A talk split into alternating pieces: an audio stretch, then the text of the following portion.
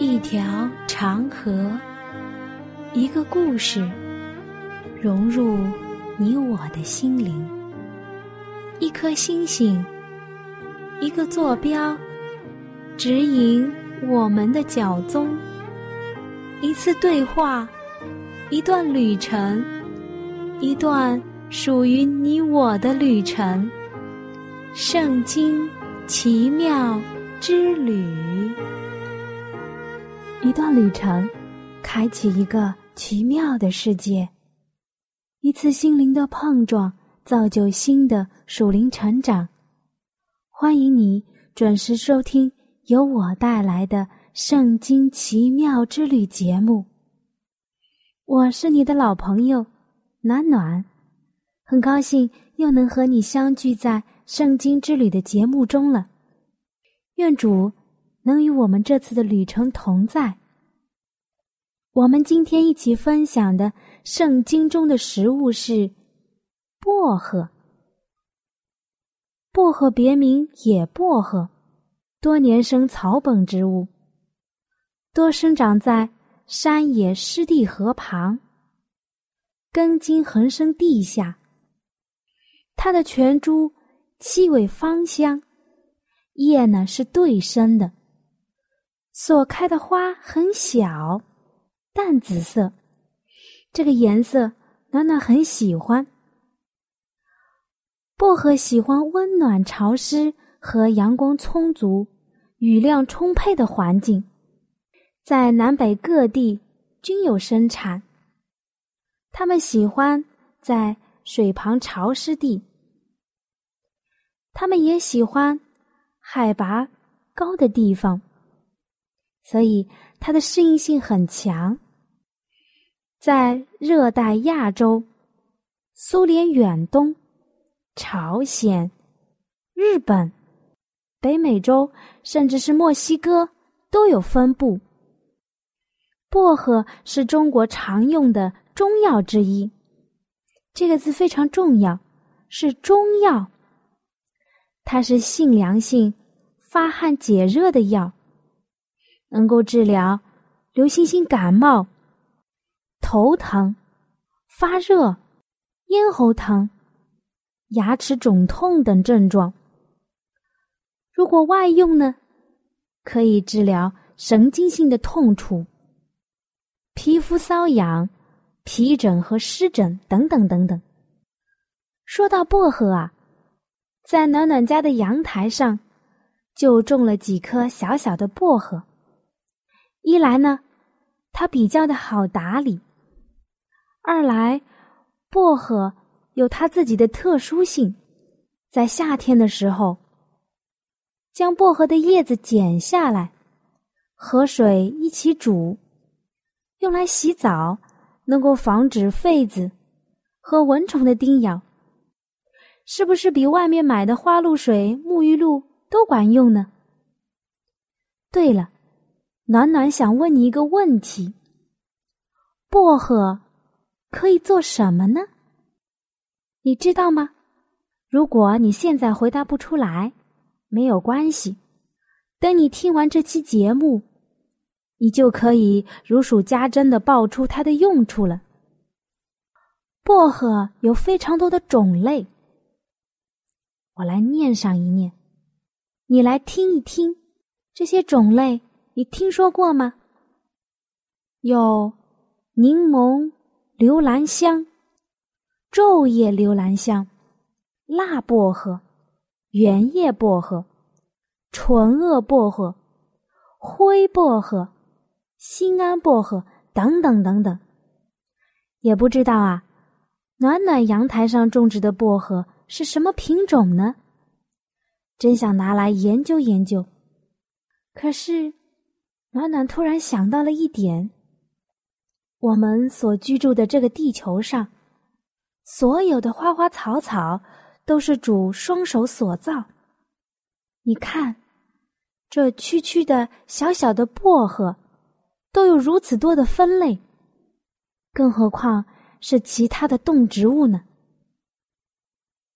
主的能力正是人的智慧所不能够测透的。主啊，你真伟大！谢谢你爱我们，爱我们每一个人。薄荷是一种充满希望的植物，虽然是一种平淡的植物，但它的味道沁人心脾，清爽的从每一个毛细孔渗透入皮肤，使得每一个细胞都通透了。那是一种很幸福的感觉。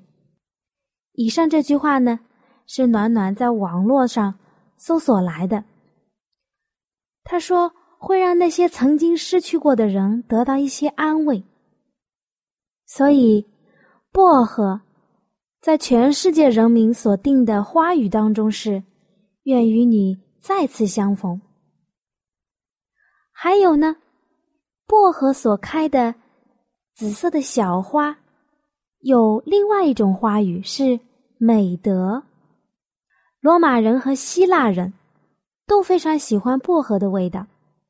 在节庆的时候，他们会把薄荷纺成花环，佩戴在身上；而埃及人呢，则会把一包包的薄荷和大茴香、小茴香来充当自己的税。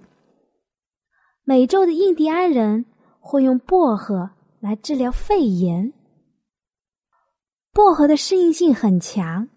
能生长在海拔两千米以下的地区，阳光充足；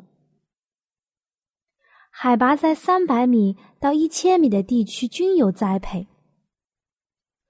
若是光照不充足、连阴的雨天，薄荷油和薄荷脑就会含量很低。薄荷喜欢温和湿润的环境。在地上栽种，它能够耐得住三十度以上的高温，而非常适宜的温度是二十度到三十度左右。根部比较的耐寒，在零下三十度，人就可以越冬。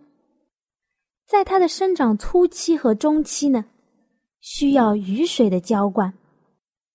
薄荷产自南北各地。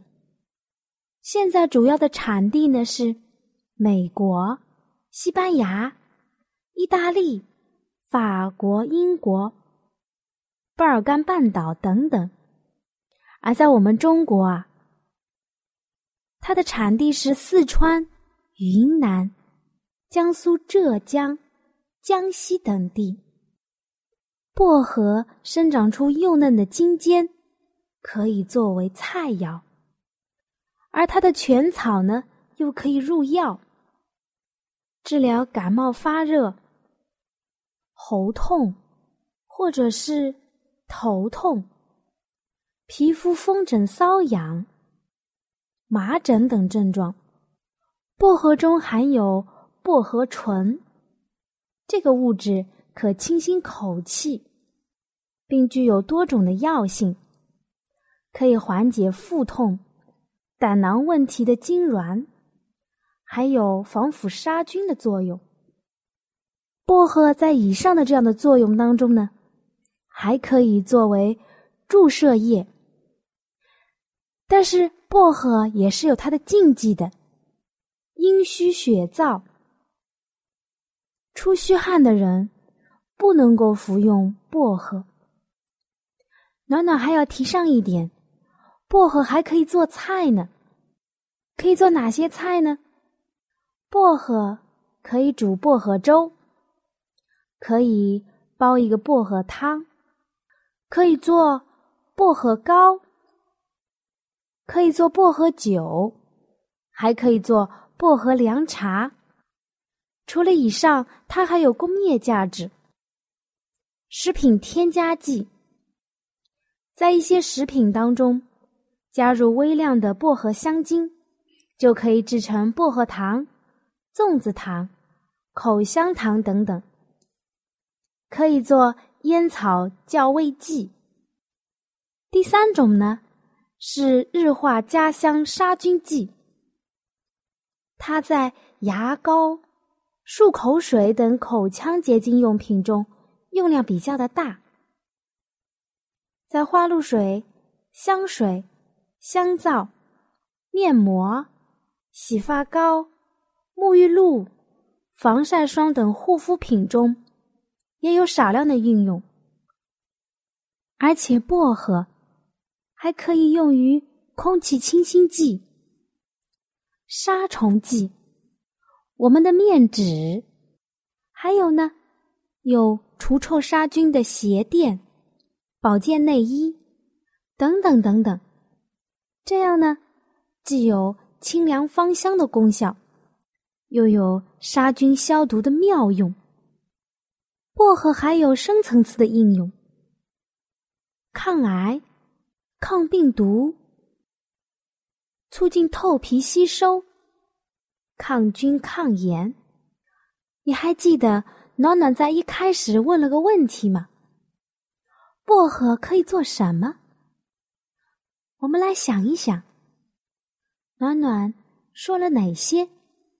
薄荷可以入菜，薄荷可以入药，它可以做日用品的重要组成部分，而且还有深层次的应用。那暖暖说了那么多薄荷的关联，我们呢把目光放回到圣经中。圣经中薄荷出现在什么地方？又有哪些属灵上的含义呢？我们在进行下面讨论的时候呢，我们先来听一段好听的音乐。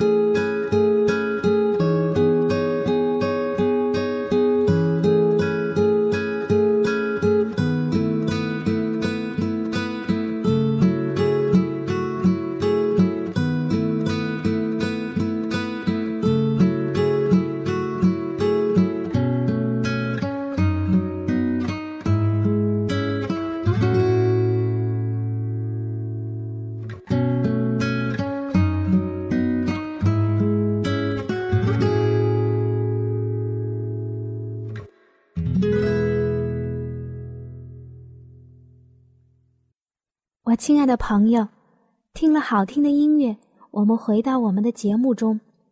薄荷可以做调料，可以入菜，也可以入药。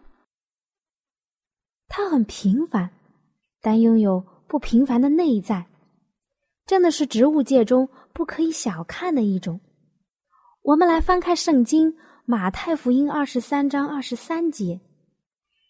你们这假冒为善的文士和法利赛人有祸了，因为你们将薄荷、茴香、芹菜献上十分之一，那律法上更重的事，就是公义、怜悯、信实，反倒不行了。这更重的是你们当行的，那也是不可不行的。路加福音十一章四十二节，你们法利赛人有祸了。因为你们将薄荷、芸香，并各样菜蔬献上十分之一，那公义和爱上帝的事反倒不行了。这原是你们当行的，那也是不可不行的。就以上两节圣经章节，就是薄荷出现的两段，我们可以看到，耶稣说这段话。是指着文士和法利赛人所说的，说他们什么呢？对了，十一捐献十一，以及遗忘律法的要义而说的，那是不是真的只有这层面上的意思呢？深入有没有其他的含义了呢？你能说出几点？你们这假冒为善的文士和法利赛人有祸了，因为你们将薄荷、茴香、芹菜献上十分之一，那律法上更重的事，就是公义、怜悯、信实，反倒不行了。基督在这几句话里，谴责了文士和法利赛人，歪曲了神圣职分的罪。至于这义务的本身，他并没有废除十分之一的制度，是上帝所定的，从古时就被人遵行。信心之父亚伯拉罕将他的一切所献的献上十分之一，犹太的官长们承认交纳十分之一是他自己的本分，当然这是对的，但是。他们并没有让百姓凭着自己甘心乐意来履行自己的本分，他们任意的为每一件事情定下了规条，而这些规矩和条文又是那么的复杂，使得人没办法遵守。没有人能知道自己到什么时候才算是尽到了义务。这就扭曲了上帝的本意。上帝一开始所颁发的这个制度，原是公正合理的，但是文士、法利赛人，也就是当时的祭司和拉比们，却使得这些条例成为了人们难挑的重担。基督承认。交纳十分之一是人的本分，但是他指明了，不能以此忽略其他本分。法利赛人固然丝毫不爽的将他田园中的菜蔬，像是薄荷啦、茴香啦、芹菜啦，献上十分之一，但这些所献的是有限的。可是这些有限的呢，使得法利赛人和文士得到了严谨守法、圣洁无瑕的美名。另一方面，他们这种无谓的限制压迫着百姓，破坏了百姓对上帝亲手制定神圣律法的尊敬。祭司长们。用许多无关紧要的细节来占据人的思想，使百姓们无法注意基本的真理。律法上更重要的是，就是耶稣所说的公义、怜悯、信实，全都被忽略了。基督说：“这更重的是你们当行的，那也是不可不行的。”同样，其他的律法也被拉比们歪曲了。上帝曾经指示过，禁止人吃任何不洁净的东西，比如说猪肉和其他动物的肉类，因为食用的结果能使人的血所玷污，寿命会缩短。但是法利赛人没有按照上帝的原意表达出来，他们走向了不必要的极端，定了许多的条例。有什么条例呢？其中之一就是要人们过滤一切的饮水，因为这些水中免不了有不洁净的小虫。你看，多可笑的条例！耶稣。将这些细微的无理要求和他们所犯的重大的罪恶做一个对比，说了以下的话：“你们这瞎眼领路的，萌宠你们就滤出来，骆驼你们倒吞下去。”上帝规定的十分之一和乐意捐的目的，是要将一个重要的真理铭刻在我们的心中。是一个什么样的真理呢？上帝就是所有福慧的源头，人们应该为上帝所预备美好的恩赐，向他表示感谢。主已经立定世人做他的管家，他将这世界都交在他的手中，作为他的财产。凡是行动证明自己是忠心管家的人，必要受到更大的委托。耶和华说：“尊重我的，我必看重他。”撒母耳记上二章三十节。因为捐得乐意的人是上帝所喜爱的。格林多后书九章七节。当上帝的子民以感恩的心带礼物。和供物奉献给他的时候，他的福气必要随着他们。这里有一个条件：以感恩的心情，不勉强，不作难。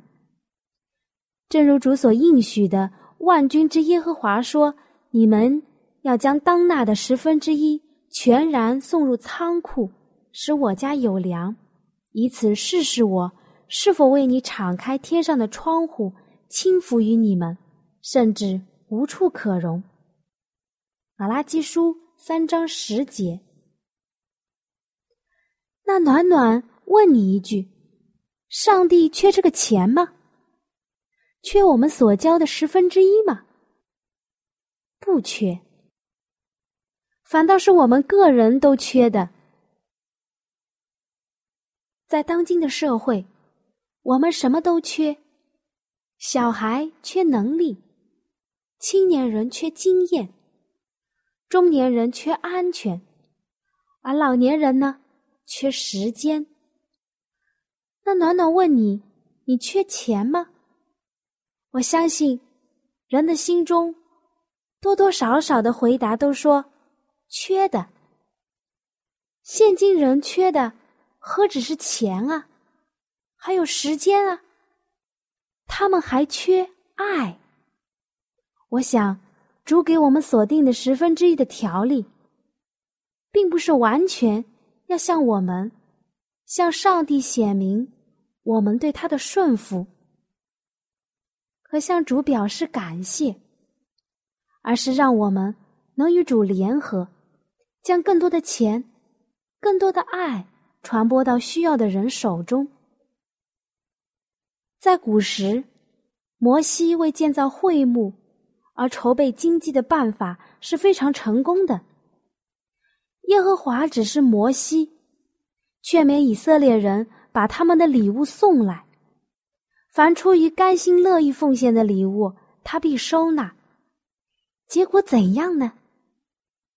是百姓献上的礼物绰绰有余，以至于摩西宣告不要再送来了，因为他们所送来的礼物已经超过所需要的了。当时的人们甘心乐意，以至于上帝就借着卑微的他们，在地上建立了。分别为圣的国家，做成了一件件的大事，不是吗？我亲爱的朋友，我们今天的旅程就要结束了。薄荷有清凉的味道，有自身的药用价值，喜欢光照和潮湿的水分，它的种植也不是很娇气。你用剪刀将薄荷剪下来。种在土里，一周后都可以存活。以前的文士和法利赛人因为离文律法，将所有的物件，包括小小的薄荷，都要交上十分之一。可是他们就违背了上帝所定的十一的本质。你经历过将自己的精力、时间、钱财交到上帝手中？为上帝做圣功的时候，上帝奖赏你了吗？如果还没有，不妨试试，因为上帝必定会奖赏你，他会在暗中充足的加给你。万军之耶和华说：“你们要将当纳的十分之一全然送入仓库，使我家有粮，以此试试我。”是否为你们敞开天上的窗户，轻抚于你们，甚至无处可容？愿你我都能够得到上帝的祝福，做一个好养活并且有自身价值的薄荷。阿门。我亲爱的朋友，你听了这期节目之后，内心中对圣经感兴趣了吗？或是对造我们的主有新的认识，又或者有深深的感动，那就让我们献上我们心中的感谢，谢谢天父你的带领，也求主带领我们下一期相遇的时间。那如果你有新的想法、新的认识，或者你觉得你有不一样的看法，或者是暖暖讲的不完全的地方。你都可以用写信的方式告诉我。好了，我们下期再会。喜欢今天的节目吗？若是您错过了精彩的部分，想再听一次，可以在网上重温。我们的网址是 x i w a n g r a d i o，希望 radio，或是找旺福村也可以找到。记得把好东西介绍给您的朋友，与他一起收听。